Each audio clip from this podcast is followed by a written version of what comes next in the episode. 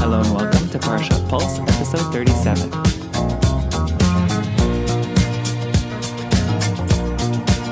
This week's Parsha is another double Parsha, namely Matos and Maseh.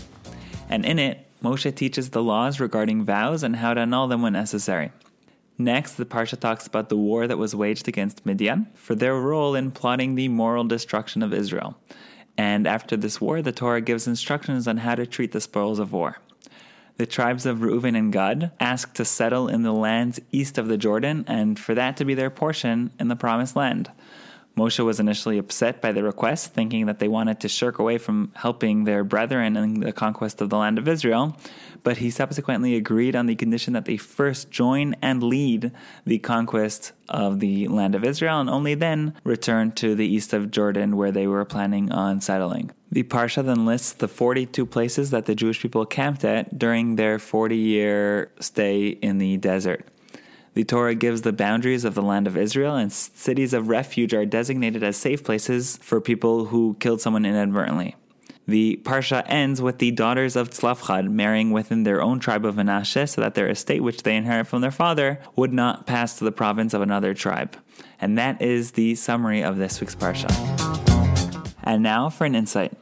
The Parsha goes through all the different encampments that the Jewish people had in the desert, all the different places that they camped at. And at the place where Aaron died, the Parsha mentions, and this is when Aaron died. And the Parsha says that it was on the first of the month of Av.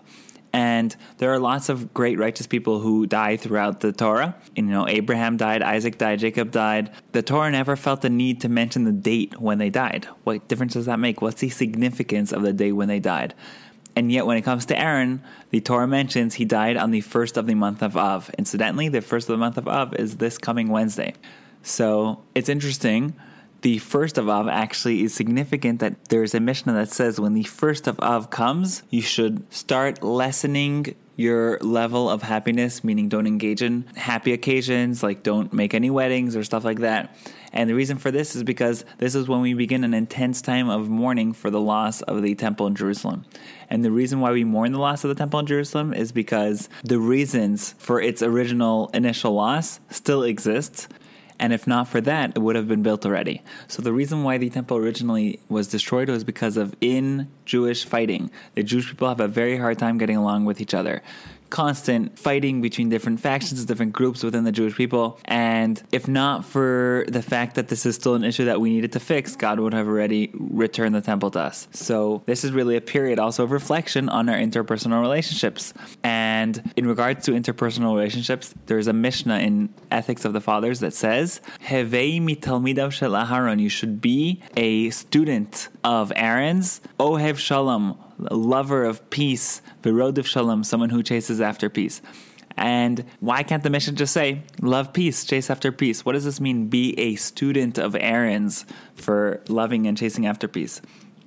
So Aaron was very famous for being a person who spread peace around. He helped people who were fighting become friends again. And he helped people who hate each other actually come to love each other. And this is really a beautiful thing. But this concept of being a student of his in order to incorporate that is because we don't usually realize how much we love fighting and hate peace. Fighting is action, fighting is fun, fighting is exciting. It's when fights happen that people wake up and become emotionally involved. Most people won't admit it, but they find peace actually pretty boring. And we have to become students of Aaron, meaning there's something we need to learn to become more like, and that is a lover of peace. We have it's something we need to learn. It's not something that comes naturally.